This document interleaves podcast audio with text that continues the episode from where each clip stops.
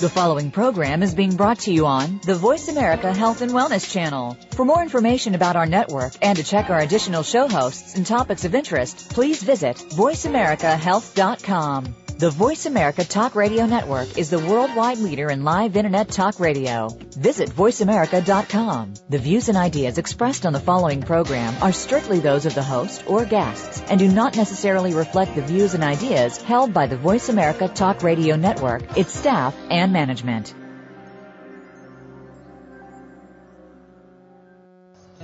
Welcome to Autism One, a conversation of hope with host Teri Arranga. All comments, views, and opinions expressed are solely those of the host, guest, and callers. In the next hour, Teri and her guest illuminate how right now there is more reason than ever for individuals with autism spectrum disorders and their families to have the best hope for the brightest future. Through education and conversation, there is hope. Here's your host, Teri Arranga.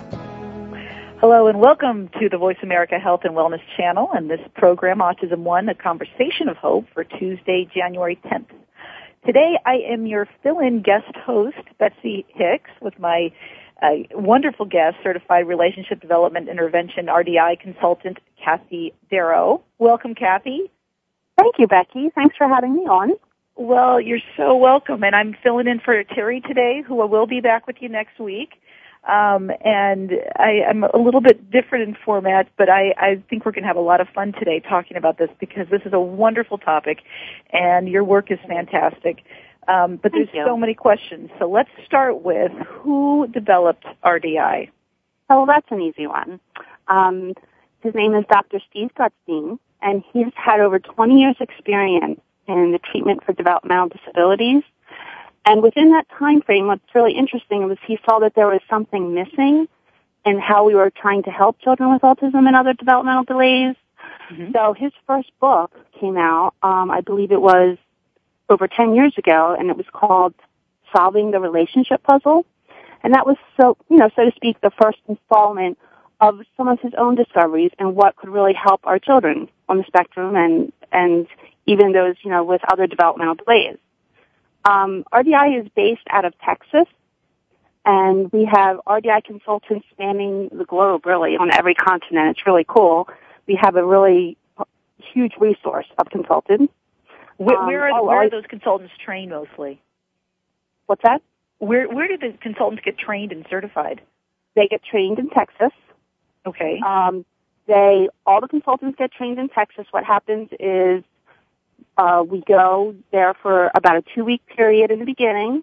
We get all the information we need, and then we'll go back towards the end of our certification for another week. But in the middle of that process, which we call this which we call the certification process, is we we choose two families that we're going to work with, and we get a certified supervisor in RDI, and they walk through us with those two families. And this process usually takes about 18 months or upward of, you know, time.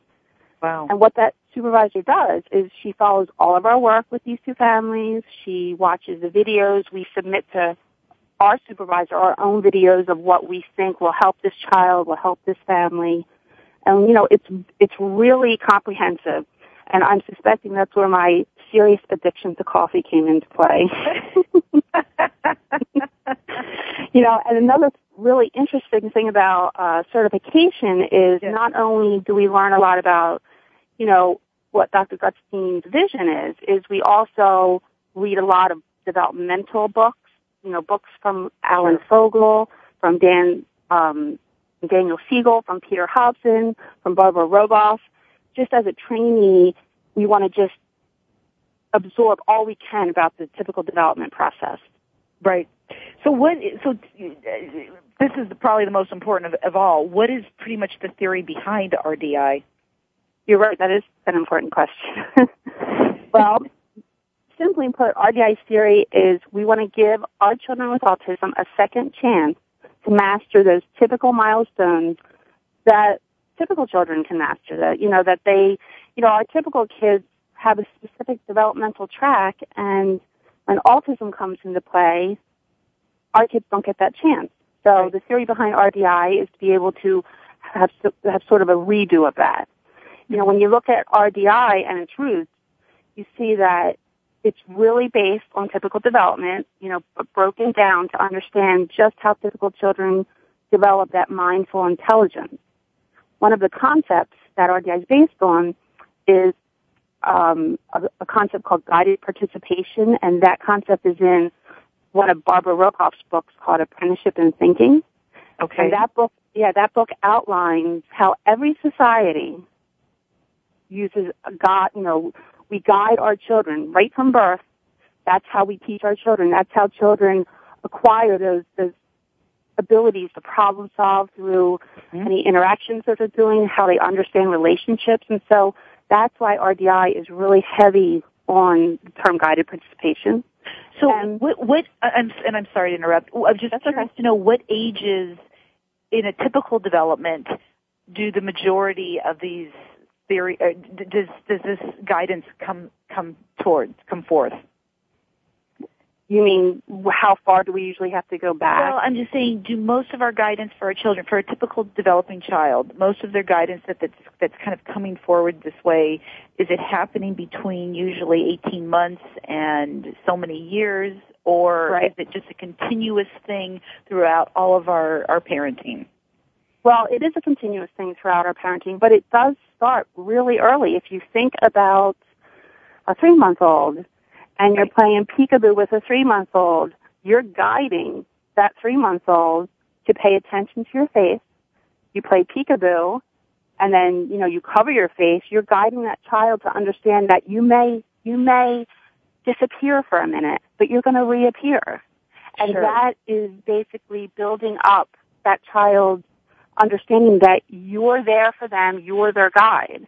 You know, and if you think in our own lives, because that, that starts that early and we, even as adults, we're guided. We, we take a guide. If you think of our own lives, if you think about, you know, we, ha- we all, if we have a job or if we're at stay at home, um, think of a boss who maybe comes to you and says he wants you to take on a huge project and he wants to guide you and he'll give you enough freedom to make some really cool discoveries about you know the project and mm-hmm. what can work, what may not work, and you, like you never will feel alone. And more importantly, he won't micromanage you and correct you, you know, when he sees things differently. And so with that great guidance that even as adults we get, our resilience builds up and we feel really good about the job we're doing. You know, and so, but what happens if you think about now a boss who does want to micromanage you, a boss who doesn't let you contribute, a boss who's a poor guide to you, right? Then you're not having too much fun, are you? you know, you no, and you'll get through that project. You'll get through whatever you have to do, but in the end, you'll you'll pretty much want to always shy away from anything that boss wants you to do. You'll shy away from kind of stepping out of your comfort zone, mm-hmm. and that that pretty much says a lot about the theory of RDI spanning from children to adulthood. We want to build up that resilience. You know, nobody likes to feel like a failure. Sure. So how how tell me about. This is very interesting. So with the guided participation relationship, how does that foster the child's curiosity and flexibility? Well, it fosters um, in in a few different ways. Of course, it fosters by when we take a look at typical development. By the time the child has started to crawl or walk, you know, they've built an incredible amount of resilience. Like I was telling you, the game with peekaboo, they know that you're, you know, you're going to disappear, you come back. With, walking, they know that if they fall down, they can get up and we'll be cheering them on. And, you know, what they do is when a child, if you think about a typical child, if they fall, what's the first thing they usually do? They turn to look at their guide to kind of try to assess, wait, am I okay? And that's called borrowing our perspective. So, you know, the baby falls, the baby kind of looks to see, okay, am I okay? Now the mother or the guide or the parent has two options. They can be like, oh, you're fine, you can get up, you're okay. And then the baby's kind of like, okay, this is good, this is good, I'm, re- I'm resilient. Or if you're like, oh no, are you okay? Usually the baby will start to cry. Right. Because they're at, right, they're at that age where our perspective, they, they, they need to borrow it to understand the world around them, or they're just going to feel too, too scared to understand the world. And so through RDI, how we're going to foster this feeling of competence is by building up a child's resilience. And so we're going to start with really small steps in activities that were focused on the engagement piece where they can be successful. And so that way they have this block of memories that they can be like, wait, I was successful here. I was able to understand my social world. I can go to the next step. So this, so tell me then, is there in particular a time with a lot of the, the children that have autism where they disconnected from this, where they disconnected from a typical, you know, the the the innate, I should say, guided relationship that, you know, we we don't even know that we're doing, but we're just doing this. Is or is this something that you know that gets kind of cut off from a very young age? Is there typical that you you kind of like restart from a certain age? Am I making sense with this? Because I'm just I'm I'm mo- I'm really interested on to at what point do the children with autism fall off of the of the uh, the normal the development the developmental track. That yeah. exactly they they fall off of their developmental track, and you know what? Every child is unique and different. Sure, we have right. So every child kind of can stall at different places. One child maybe will stall in the beginning, and so what they do is to to protect themselves. They try to control everything around them, mm. and so that they don't have very much flexibility, and, and they're like you know sure. they they have meltdowns because something's changed in their environment, and that's at the very basic early level where it's broken down. I mean, I do see a lot of children broken down at a very early level. That's usually where we start.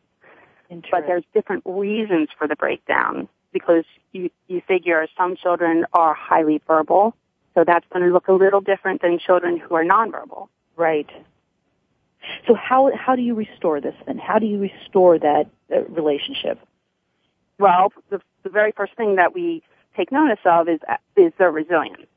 That's the most important thing. Um, what we want to do is we want to make sure that um, we provide them opportunities within their day for a lot of successful interactions because because they're used to not having very many successful interactions, not because of anything we have done as parents.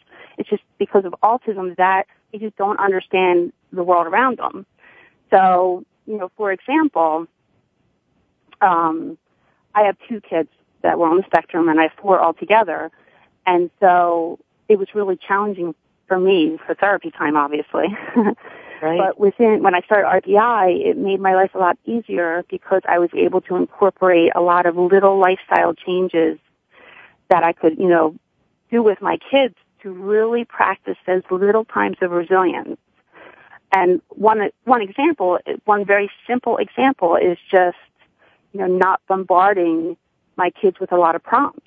We, we really don't realize how much that hurts our kids' resilience when we're trying to get language out of them and we're prompting them and we're never letting them process anything and they see us as kind of always interrupting them because because our kids do think. Our kids do when we say something they do think. They just need that extra time to process what's going on to kind of get it out there.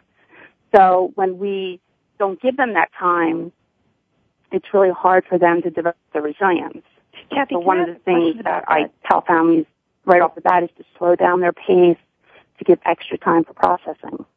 Okay, so I, and I have a question about that because what happens if they walk away then? I mean, because the and dis, kind of disengage, like while you're kind of waiting for the answer in that process, maybe is there just a fine line between waiting too long and when they just completely disengage? Right. Well, you want to you want to kind of make it so they can't really just walk away. Now they can disengage, but in the very beginning, that disengagement is okay. We're not, we're not demanding that they do something. Sure. At the very root of this is that we just want them to know that initially we'll wait for them. They may be disengaging because they just suspect that we won't wait for them. So, like I said, every child's very unique, but what I would say, depending on each child, you know, is if they're disengaging to continue to wait, I would say usually to count between 30 and 45 seconds. Okay. And if they're still disengaged after that, Because usually if nothing's going on, they'll kind of glance like, okay, why isn't anything going on? Because they're kind of used to something happening. So right. if there's no sort of referencing, if there's no sort of glancing back, then you can say something else. It's not like you have to wait there for an hour. right. But just, right. but just giving them that extra time to process and and not so much wording things as question after question after question, but just kind of using the concept of thinking out loud, thinking about our perspective out loud. Just, you know, an example of that would be if you if you just want, wow, I really like this apple I'm eating, instead of, you know, do you want a piece of apple? Oh, got it. Okay, Kat, we have to take a quick break. Um, okay. Everybody stay tuned. This is really fantastic. Um, we'll be right back here on Voice America. You're listening to Voice America Health and Wellness. The Mayan calendar tells us that we will be entering into a 260 day opportunity for us to engage in conscious co creation with Great Spirit. How will we prepare ourselves for this exciting and unprecedented time in Earth's history? Peter Tung has dedicated over 20 years of his life's work to exploring that which is beyond understanding. Peter will help increase your awareness and education on this enlightening transformation in consciousness. Awakening to Conscious Co-Creation airs live Wednesdays at noon Pacific Time, 3 p.m. Eastern Time on Seventh Wave Network.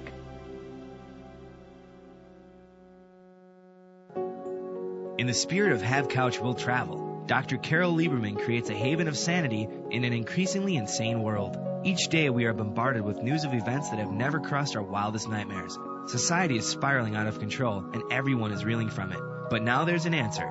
The best way to keep sane in this insane world is to tune in to Dr. Carol's Couch on Voice America. Dr. Carol, a certified media psychiatrist, will broadcast live from her Beverly Hills office every Tuesday at 1 p.m. Pacific Time. Call or log in and get help with whatever is sending you reeling whenever you need a soothing voice to calm and advise you. That's Dr. Carol's Couch every Tuesday at 1 p.m. Pacific Time here on America's Voice, voiceamerica.com. Your life, your health, your network. You're listening to Voice America Health and Wellness. Welcome back to Autism One, a conversation of hope with Teri Arranga. If you have a question or comment, call us toll free at 866 472 5792. Now back to the program. Here's Teri. Hi everyone, it's Betsy Hicks filling in for Teri Arranga. She'll be back with us next week, but I have the most wonderful guest here. Her name is Kathy Darrow, and she is here from Relationship Development Intervention, other, otherwise known as RDI. We've been talking about this guided particip- participation relationship, and next, Kathy, I really want to talk about what is this family guided participation program um, as opposed to just the guided. Okay, that that would be a great thing to talk about because because I believe that the family as a whole needs to address autism and not just you know the child with autism. So what RDI does for the family guided participation program is that we have um, a balanced approach working with the parents and the children.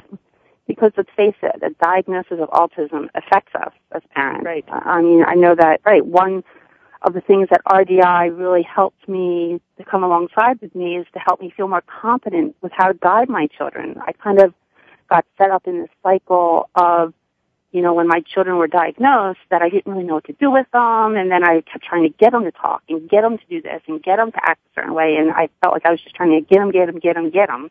Sure. To do things, you know, and it just set me up for a vicious cycle of never really being proactive. I was always reactive. And so, you know, and having a child that doesn't connect with you is devastating. Yeah. So what's so great about RDI is, is the parents and the children go through specific goals. You know, an example of that is like taking time for yourself. We have a goal for a parent objective, you know, make sure you take time for yourself. And at the same time, we look at things in the day and see applicable times that we can use to guide our children because not every time in the day is going to be an optimal time. You know, we can't, I, I can't always be like this perfect mom guiding her child. I have to take really specific times in the day where where it's just optimal, where I'm in a good mood or I, I'm not feeling rushed. you know, and that, or even that my child's in a really good spot to be able to accept my guidance. And so the family program addresses the entire family unit, not just the child. And you know, a lot of things that I hear from families who are doing RDI is that um, how it's helped their entire family and how it's helped just every aspect. I hear a lot of like they kind of got out of crisis mode when they started RDI because they just realized that it's okay, everything's okay, everything's going to work together. It's it's all good. Yeah, I have to say my kids are much more have a much much nicer relationship with with my son than than than I would say.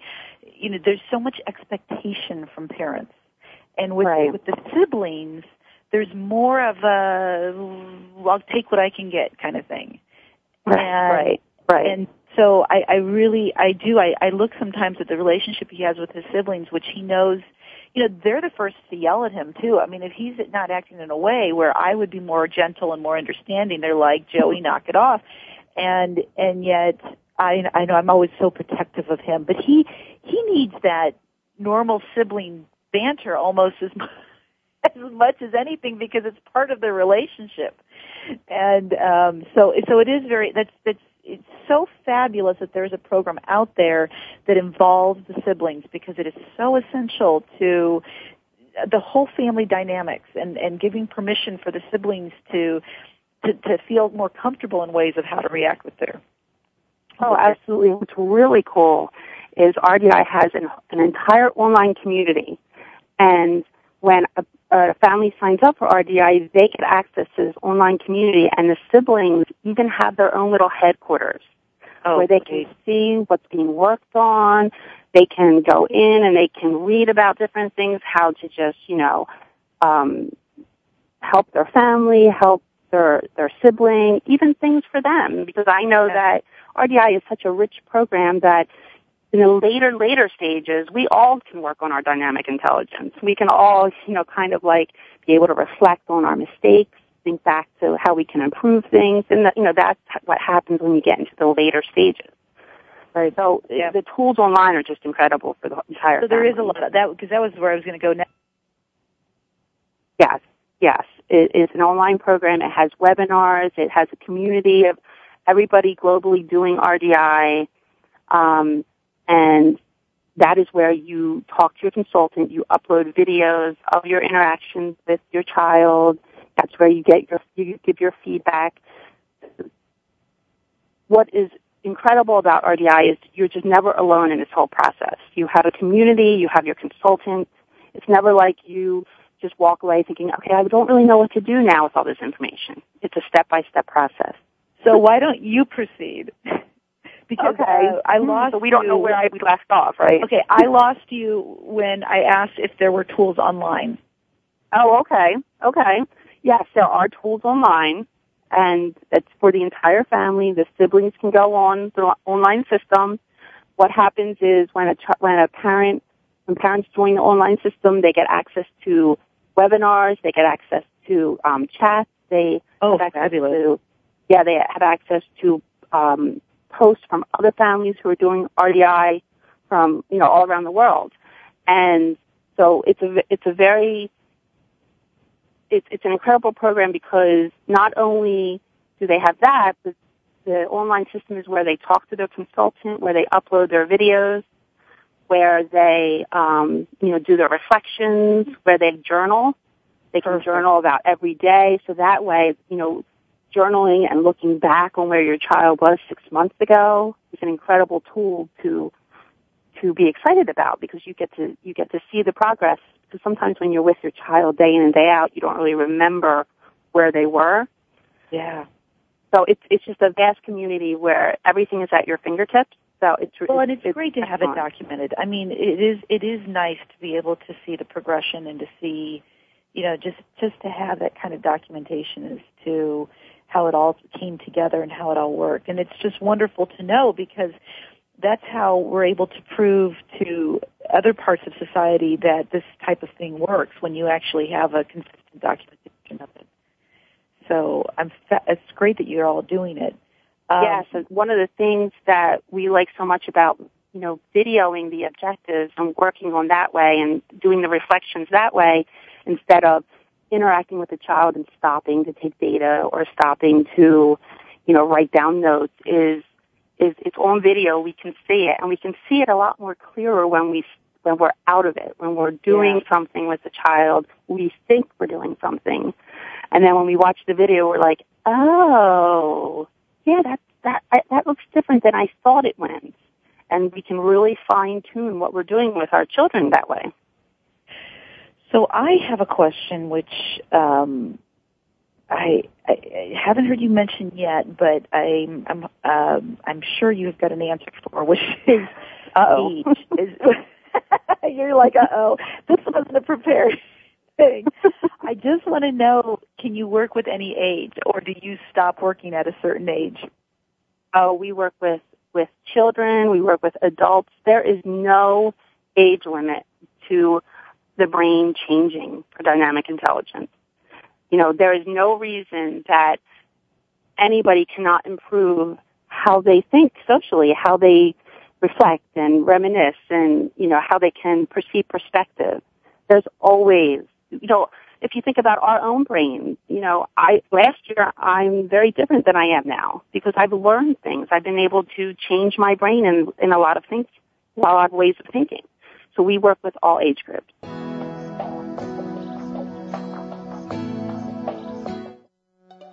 Opinions, options, answers. Voice America Health and Wellness. To perform at your maximum potential, you need to have all aspects of your life working properly. On Mind, Brain, and Body, Dr. Michael John Kell will bring you honest, open discussions concerning your physical, mental, and financial health. If you're ready to find purpose and meaning in your life, tune in to Mind, Brain, and Body every Friday at 8 a.m. Pacific mind, brain, and body on Voice America Health and Wellness. Radio dedicated to your health, wealth, wisdom, and purpose. Every weekend, take some time out of your schedule for New Reflections featuring Dr. Adam Rubinstein. It's a show about all things aesthetic from skincare to plastic surgery, health and beauty. You'll learn about the aesthetic products and procedures to embrace or avoid. Each show will feature live, virtual, interactive consultations that you'll be able to follow along with and featured guests from the world of beauty and aesthetics. Listen Saturdays at noon Eastern Time, 9 a.m. Pacific for New Reflections with Dr. Adam Rubinstein on the Voice America Health and Wellness Channel. Ask Theo Live is talk radio like you've never heard before. Following her near death experience, world renowned author and spiritual medium Sheila Gillette became the direct voice channel for Theo, a consortium of 12 archangels. Through this unique channel, Sheila and her co host Marcus Gillette present you with an opportunity to speak directly with Theo live on air on any topic you wish to discuss, including receiving authentic messages from deceased loved ones and angelic guides. Get the answer you need by tuning in to Ask Theo Live Talk Radio. Radio, Tuesday mornings at 8 a.m. Pacific Time, 11 a.m. Eastern Time on Seventh Wave Network. Opinions, options, answers. Voice America Health and Wellness. Welcome back to Autism One, a conversation of hope with Teri Arranga. If you have a question or comment, call us toll free at 866 472 5792. Now back to the program. Here's Teri. Hi, this is Betsy Hicks. I'm sorry, I'm laughing so hard. okay, Kathy, this is just a really fun show. Um, we, I I don't even know what people have heard and what they haven't heard. We got taken away when uh, we had some problems um, with our connection. Then I started asking Kathy all these questions, not realizing that I wasn't even um, talking to the audience.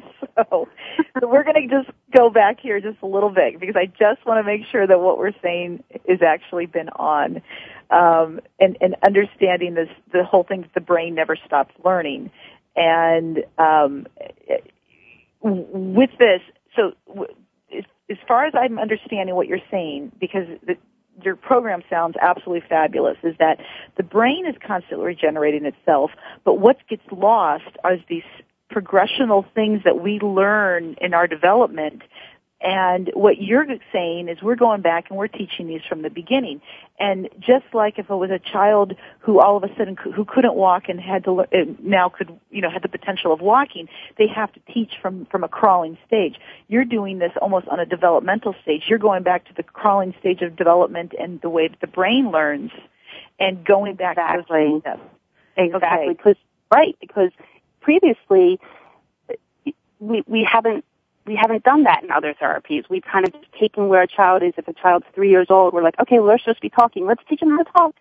We're not. We're not really thinking. Okay, but wait, what comes before talking? It's that right. nonverbal communication. It's those milestones of understanding the world around them before they can even say anything. Um, babies are excellent communicators even before they can talk.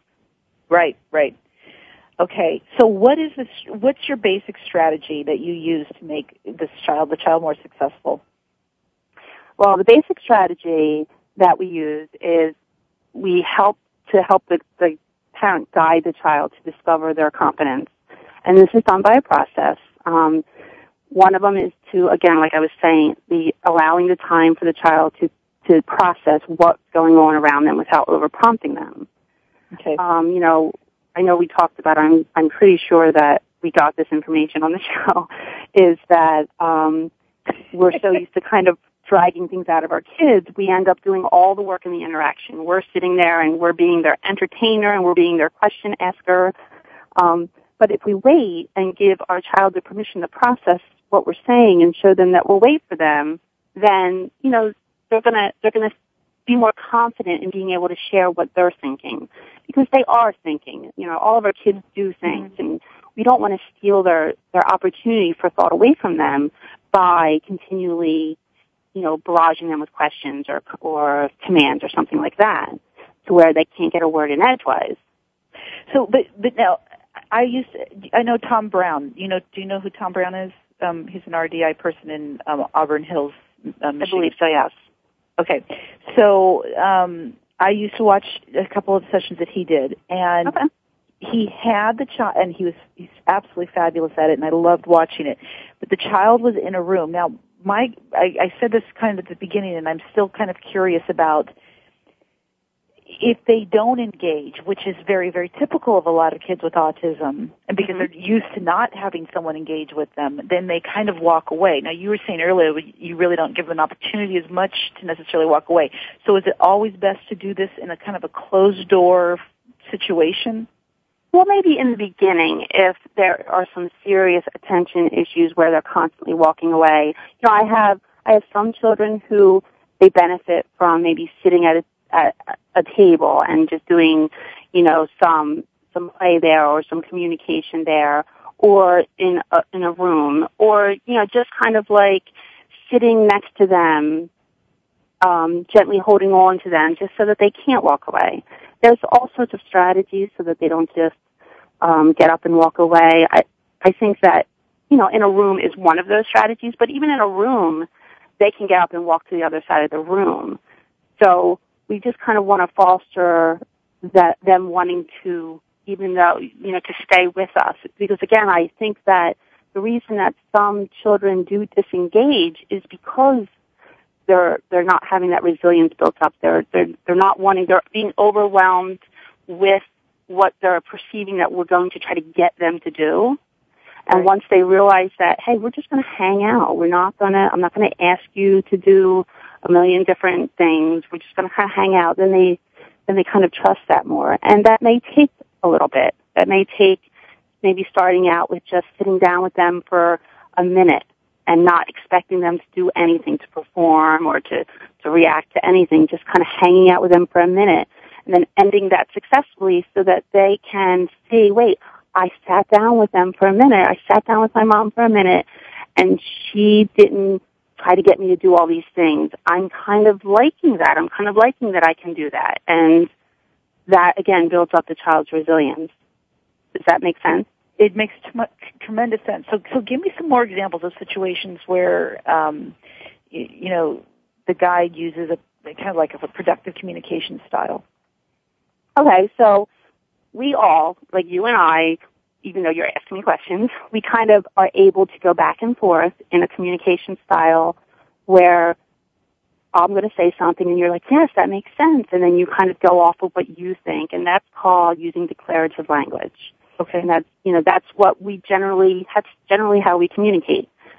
And what happens with autism when our, when, you know, our children are diagnosed with autism and they're not giving us that feedback, we start turning into, um, using a lot of imperatives like the questions and the, and the commands. And so what we want to do is we want to turn that around and we want to start, you know, not asking so many questions and not making so many commands or demands on our kids and just having that genuine declarative statement sort of mind where, um, you know, for example, if we want our kid, if we, if we're going to be leaving soon, if we're going to be going out somewhere and our children need to get their shoes on and we have the time to let them process this information, we can say, oh, I'm going to get my shoes on because I need to go outside. And that gives them, you know, we're not making a demand on them, but we're helping them to learn how to share our perspective on what we're doing. And that kind of helps them to say, well, wait, what am I supposed to be doing? I got it. I got it. That's very interesting. And it does that and they don't perceive anything as a threat because, you know, a lot of times our kids perceive our um, not necessarily what we're saying to them, but they're just so used to not understanding their surroundings and, and what everyone's doing in the social world that they do perceive everything as a threat, even though it's not. Right. And that that's why kids are so controlling. Because if they can control every aspect of their environment, then they won't feel threatened. So it's, it's a defense mechanism. Sure. So what's the balance between the parent uh, or the guide, whatever, providing challenging moments for mental and neuro growth versus holding back and letting the child take action and discover things? Um, well, I, I think that the balance is we want to make sure that the action taken is rooted in relationship building. You know, in typical development, that kind of growth really only happens when we experience things. Right. So without experience, without the relationship piece, you know, if a child takes an action by himself and discovers things outside of that relation piece, it's, I don't know, just kind of like an accumulation of information. It's not really neural growth because it's not, it's not focused on that dynamic relationship piece. And so typically what I start out with my families is I want to create with them, because a lot of kids will be working independently. We'll see, especially for older children, uh, the parents will say, well, look how independent he can do that. Look how independent he is. But we actually want to create this interdependence on relationships first through working together, through, through, um, doing side by side actions together. And then when that interdependence is, is really emerging and firm, then we can kind of create more challenges, more opportunities for perspective taking, and that's when more independence can come. So it's kind of like reversed. We kind of have to make sure that the child is interdependent on us before they can be dependent. That's great. So can you give us also some examples of kind of fostering that flexibility and introducing like new eh, fun activities and favorite activities? Okay. Well, I mean, I think that there's there's definitely a lot of ways to foster flexibility. Um, we can change small parts of a routine. If we go for a walk, we can pay attention to different things as we're taking a walk. If we're eating, you know, we pretty much always eat as a family, or at some point our child eats, and we can take that opportunity to to eat together and to just slowly um, take a different fork when we're eating. And there's there's a lot of different ways to foster flexibility. But honestly, by, by fostering that resilience, like I was talking about, the child does become more flexible because the world's not so scary to him. You know, right. they, sh- they kind of start to enjoy when we shake things up a bit because, because they have that deposit in their resilience bank. And they, they don't feel like they have to, um, keep their world safe anymore. And so through RDI, again, we work through that resilience and then we have specific objectives down the line as we look to see what's emerging through the resilience, you know, the flexibilities that are going to emerge through building up the resilience. And then if there's little things that just need some more working on, that's what we do. That's what we, you know, that's when we take any kind of any kind of action that we do during the day. We can increase flexibility. If you know, if you get up and you're brushing your teeth, you can you can do that differently. You can do that outside of the bathroom, and that's going to increase flexibility to know that okay, we don't always have to do that in the bathroom, and just those little changes really do a lot for our kids. Yeah, I can see why. Well, what about um, building confidence? How how do you go about that? Okay, well, one of the the things that we do to build confidence is we we call it confidence building um, because I think that one of the huge things with our kids and even with with typical children and adults is we react really well to stress. Now, by saying that, I mean good stress. We all like to be challenged just a little bit, but not too much to where we're overwhelmed. Right. And right, right. So that's kind of like, you know, productive uncertainty, where it's very productive to be a little uncertain about things, but not too much. But then when we're really uncertain and we can't handle it anymore, we're overwhelmed and it just gets out of hand, that's unproductive. So how we go about building, you know, that confidence is we take little steps within the day built into each objective and built into that individual child's program and we just give him a one step ahead um, way to just build more confidence in what he's doing, build more confidence in any activities that he's doing.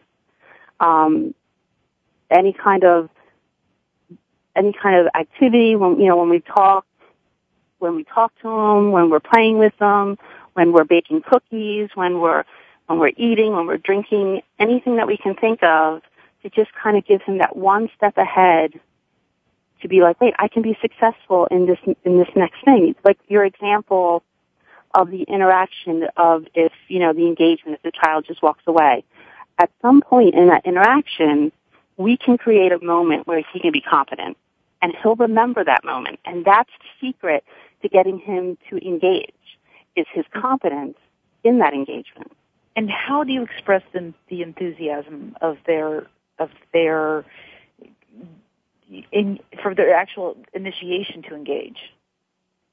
Well, we I express enthusiasm? There's a lot of high fives or whatever the oh, appropriate is. Oh no, no, we we don't because that sometimes can overwhelm children. Yeah, it really can. It, it can. So we we try to just be very whatever they're doing. We're, we're, we can be calm. I mean, we can be excited for them definitely.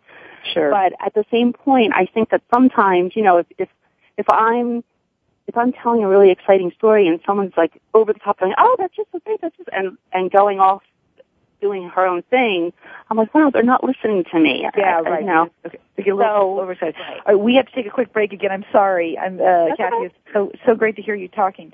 We will be right back, and thanks again to Oxa Health for sponsoring the show. We'll be right back with Kathy Darrow.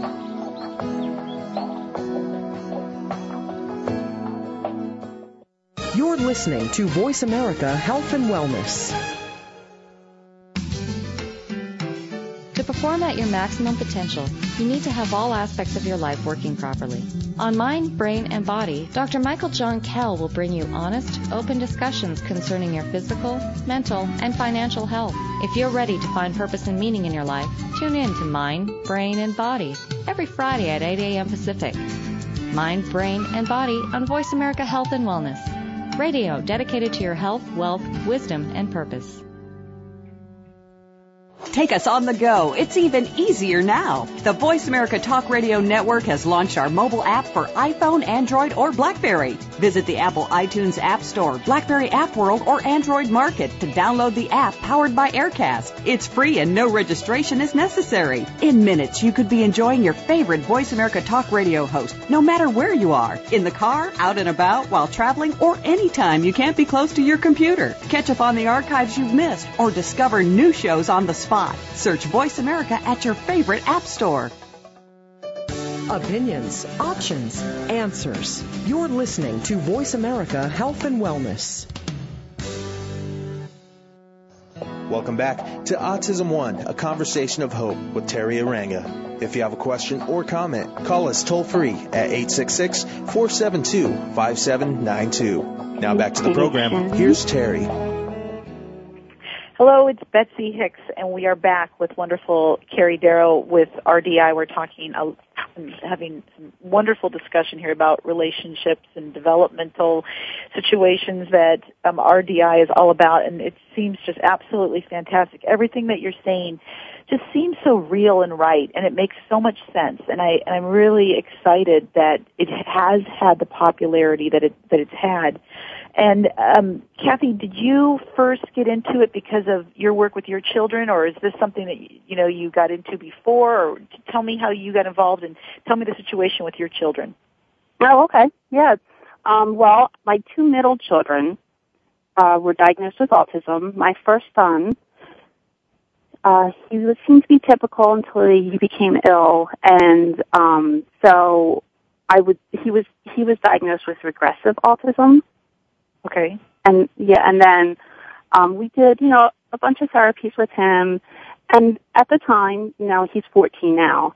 So at the time that he was three, um, we were doing some therapies with him, and I felt that he was doing really well. And um, he still wasn't really grasping relationships and the social the social piece. Um, he was real smart though. He had all his skills and and he was doing really good that way, but he still had a lot of struggles with school and just with other people. And so at about that same time that I just noticed that he was still really struggling, he was he was about in, in first grade. Um, I had another um, baby, and at that time, you know, since I knew what I was kind of looking for with autism, I noticed things pretty much right away. Probably within six months that something's a little different, and um, I got that diagnosis for my third son um, right before he was 18 months old, and he was diagnosed with infantile severe autism. And so we started the same program that we did with my older son because I kind of thought that was, you know, the only thing out there and and he really wasn't making any progress at all. So it made me really think, okay, I have to look into what else I can do. And that's how I discovered RDI through, you know, through how so many of us discover things through other parents. And so I had a few parents tell me about RDI.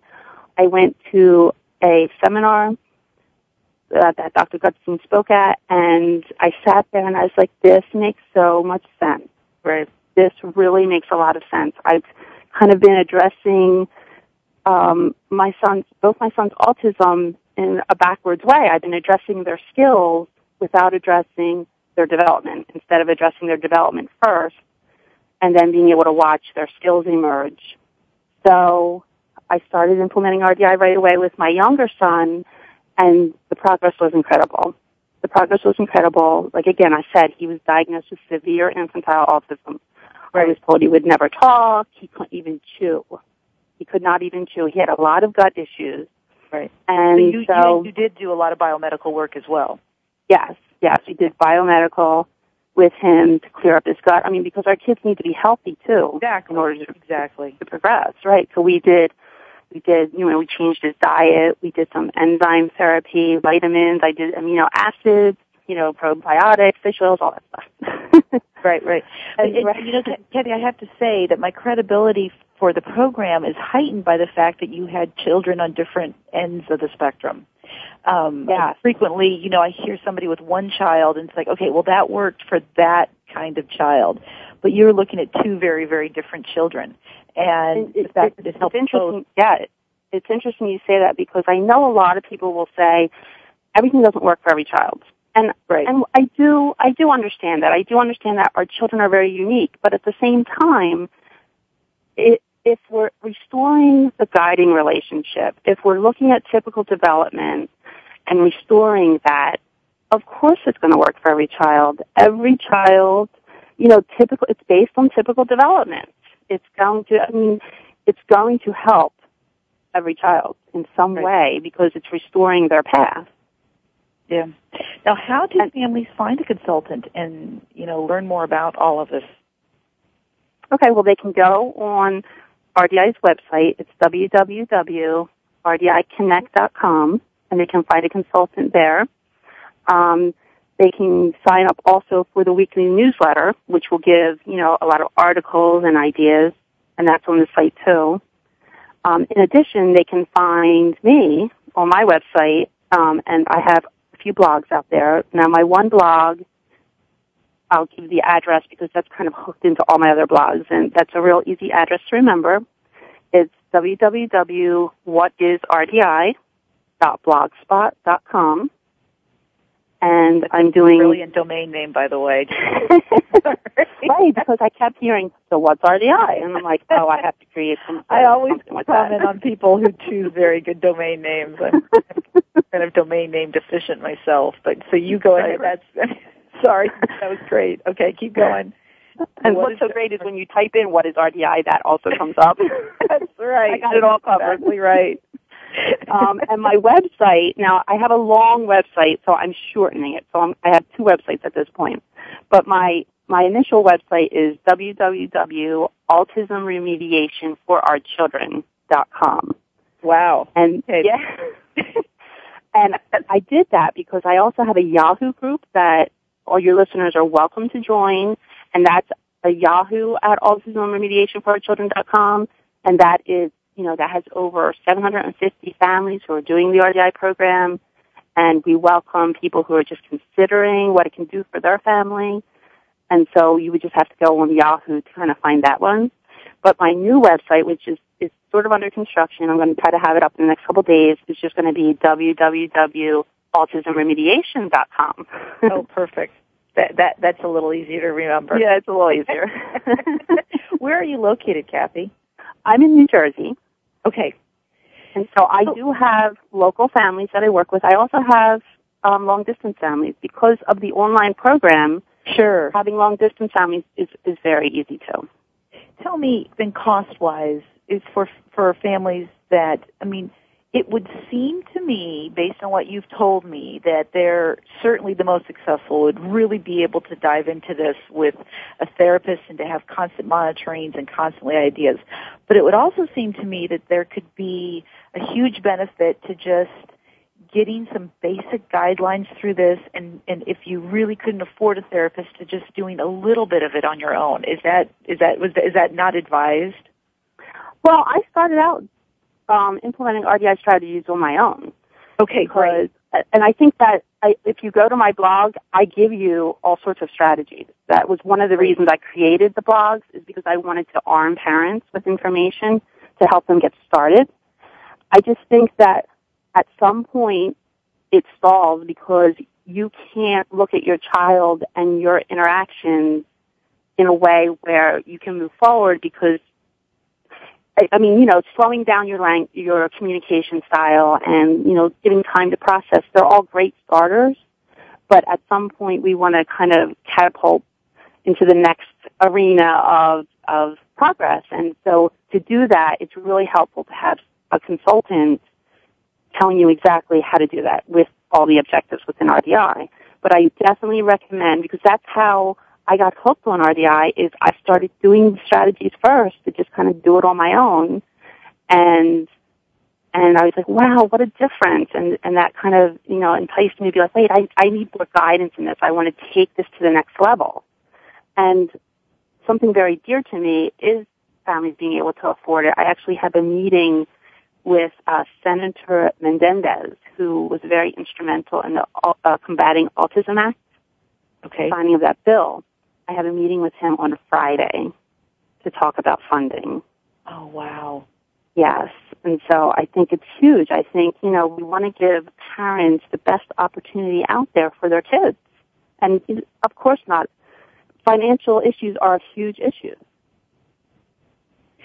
Well, it is, and you know, and then there's always the the piece of priority. You know, you you have so many funds to work with, and and where do you you go first? And I think that both, I think you would agree with me in saying that, you know, you need to get the child comfortable first. So biomedical to getting them to a point where they're comfortable is imperative because you're not going to have that engagement if their gut is hurting and that their their brain's not able to work because their gut is so messed up or whatever might be happening. Oh, absolutely. And um, what we have within RDI's program is that we look at all those conditions because sure we don't want to stall because of a condition with health. So we're going to work on, you know, simultaneously we're going to work on the health, we're going to work on the milestones, and what's really interesting is the fact that, you know, RDI is so much less expensive than a behavioral therapy. Yeah, and yeah. so, you know, when we when we get to work on those milestones, I my younger son didn't need behavioral therapy after that. Well, we I, have I saved we have tons of money. We have to close the show. I'm sorry, we ran out of time. I Okay. apologize for cutting you because you've just been fantastic. Uh, greatly appreciate your involvement with the show today, and and thank you to Oxa Health for sponsoring the show. Next week, Teri will welcome Alex Doman. Um, we'll be talking about healing at the speed of sound. Thank you, everybody, for joining us today. Thank you, Kathy Darrow. Thank you, Becky. I hope I get to meet you at Autism One, the most wonderful conference in the world. Happy Oh yeah, Holiday weekend. absolutely. All right, we'll be with you. Thank you for listening to Autism One, a conversation of hope. To contact Teri or get more information, visit autism1.org. Tune in next Tuesday for another hour of education and conversation on Autism One, a conversation of hope with Teri Arranga.